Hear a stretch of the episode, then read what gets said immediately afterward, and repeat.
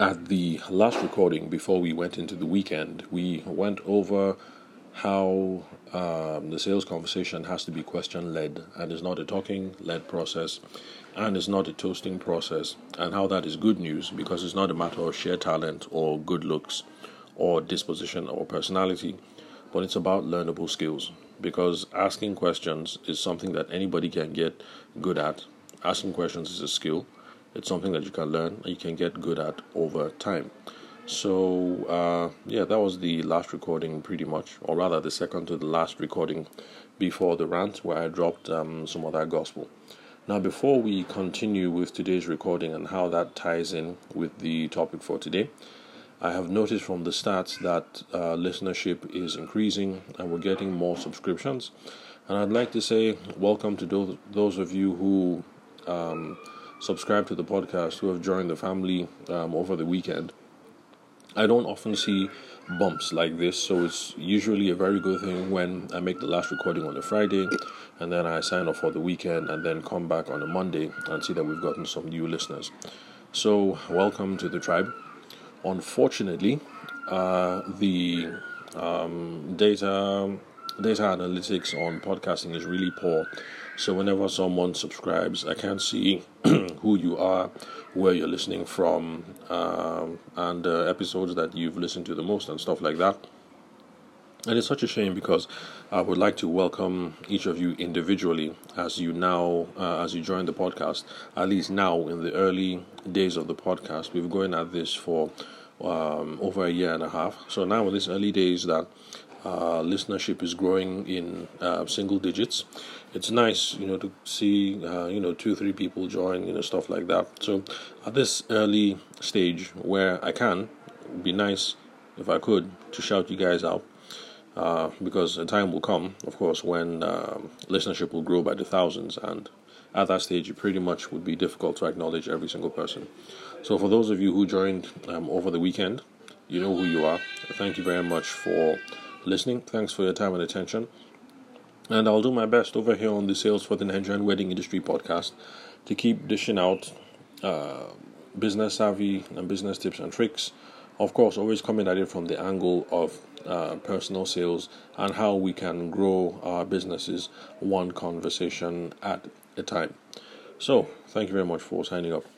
Now, uh, today, um, continuing on the whole thing about um, sales and being question led. Now, one benefit of focusing on the questions that you ask your customers or your prospective customers is that if you ask the right kinds of questions to customers and clients, you're going to be able to get insights. You're going to be able to get some data that will help you improve your business, uh, rather, improve your business delivery, or will help you change the very nature of your product or service itself. Because there have been people in other um, industries who have started off doing one thing, and then based on the uh, reaction uh, reactions that they get from customers, they realize that they ought to be in another line of business, and then they switch into something which is much more um, commercially viable. And so, those of us in the wedding and event space, we can also um, avail ourselves of this kind of dynamic. And that's one of the reasons why we should always be asking our prospective clients and customers questions and thinking about the right kinds of questions to ask them. So, um, I'm sure by now, those of you who are long-time listeners of the podcast are already familiar with the kind of questions that we ask beforehand especially those of you who are wedding planners, because you can't deliver a quote without asking questions anyway. So you guys ask the typical questions. Um, you know, you say congratulations. Um, who are you? Are you the bride, or the sister of the bride? Um, is the wedding day fixed? Fixed? What's the venue? What budget are you guys looking at? What's the plan for the day? What does? Uh, what's the perfect vision of the day? And you know, all that, um, all that nice jazz. All those questions that we ask in the beginning and we have also done several um, episodes and we'll still continue to do several episodes about questions that you ask after the sale. Um, we hope you guys are happy. We hope we resolve this particular thing to your liking. Um, what did you like? What do you think we can improve on? Uh, things like that. So um, i think today it's more of those kinds of questions that we ask after the sale, after we're done with the wedding, after we're done with delivering the product or the service. So, those kinds of questions that we do after the sale, that we do in relationship building, those are the kind of questions that I'm talking about that are going to be useful to give you insights that will help you improve your business. Now, for instance, um, when I first started this off back when I was in Lagos, I assumed that my chief benefit, I assumed that my unique selling proposition, my USP, as we like to say, was that I am good at candid photography and I don't do Photoshop. And so a lot of my sales process was built around that. Me talking about, uh, you know, candid photography, documentary uh, photography, uh, not being, not editing in Photoshop, not being heavy-handed, and um, all of that. But having uh, had lots of debrief conversations over the years, I've come to find that even though these are important parts about how I shoot, the fact that I keep it candid, I'm flowing with the action on the day, and I'm not heavy handed when it comes to editing. In fact, I don't do any editing. I realized that a lot of things that my uh, customers and the people who give repeat business to me, what they seem to find more useful are the other intangible stuff. You know, stuff about me being much more professional than the other guys, or I'm nicer, or you know, whatever it is, all the intangible stuff. And I've admitted uh, over on the podcast, I've admitted to um, my wife and a couple of other people in conversation that I first actually used to hurt because uh, you know we wedding photographers we are passionate artist kind of types and so the kind of feedback we want to hear is that oh your photographs are absolutely amazing you know this that that that that we want it to be all about us and the images and we want to get that uh, big head moment so in the beginning, used to hurt that I would hear all the intangibles like, "Oh, you're really professional," and yeah, I like hearing that that I was professional. But I mean, what does that have to do with my beautiful candid photographs? Or the things that oh I'm always on time uh, and that I deliver when I say I'll deliver. And uh, yeah so in the beginning that um, used to hurt but um, um, I guess my wife patience helped me see the brighter side of things that um, well she helped me see the, the, the brighter side of things that if these if this is the feedback that I'm getting, then that is actually how I should start building my sales process around uh, these things because that is actually my real um, USP, and so that is one thing that has changed about how I market um, myself and my services and how I talk about the uh, quality of the service that I provide. So a lot of times I, I now spend on the um, intangibles rather than the whole thing about being candid, documentary, editing, blah blah blah, and all those things which, quite frankly, the average uh, customer does not understand. So the average bride doesn't know the difference between. Um, I mean, she hears posed and she kind of knows what that means and she hears candid and maybe she has an idea but does candid mean not posed? Uh, does documentary mean you know they just don't have an idea what these things uh, mean. So for me that's a specific example about how the questions that i have asked after delivery of the service and in trying to um, assess my clients needs and in relationship building this is how it has changed the way that i market myself and my service um, over the years so your own experience um, might be uh, different because I know a cake person who, for her, was all about you know the taste of the cakes. You know, like her cakes are the best tasting, blah blah blah blah blah. You know, all that jazz.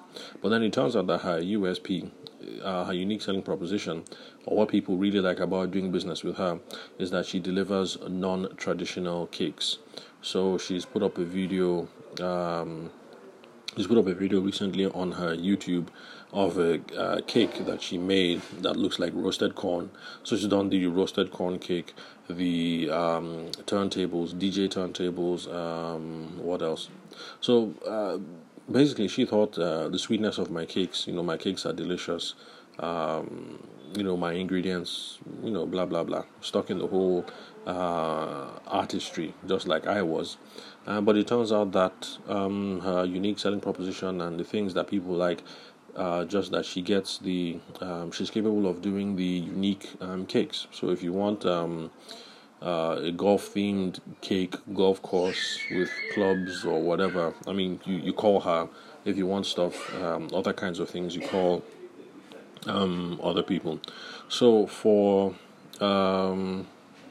So, for two of us in particular, and for others, if you start adopting this question based approach, approach, you will find that that's a useful benefit. That when you start asking these kinds of questions, you realize that you've been selling the wrong thing all the time. That you've been going around saying, I'm the best at documentary photography, but really, what people value about you is your professionalism, your manner, your uh, delivery, and your likability. Or you're running around saying that I have the best tasting cakes on the planet, but really, what people uh, like about you is the uh, the artistry um, with your cakes, your creative ideas, your finish, uh, the flourishing on the cakes, and um, stuff like that.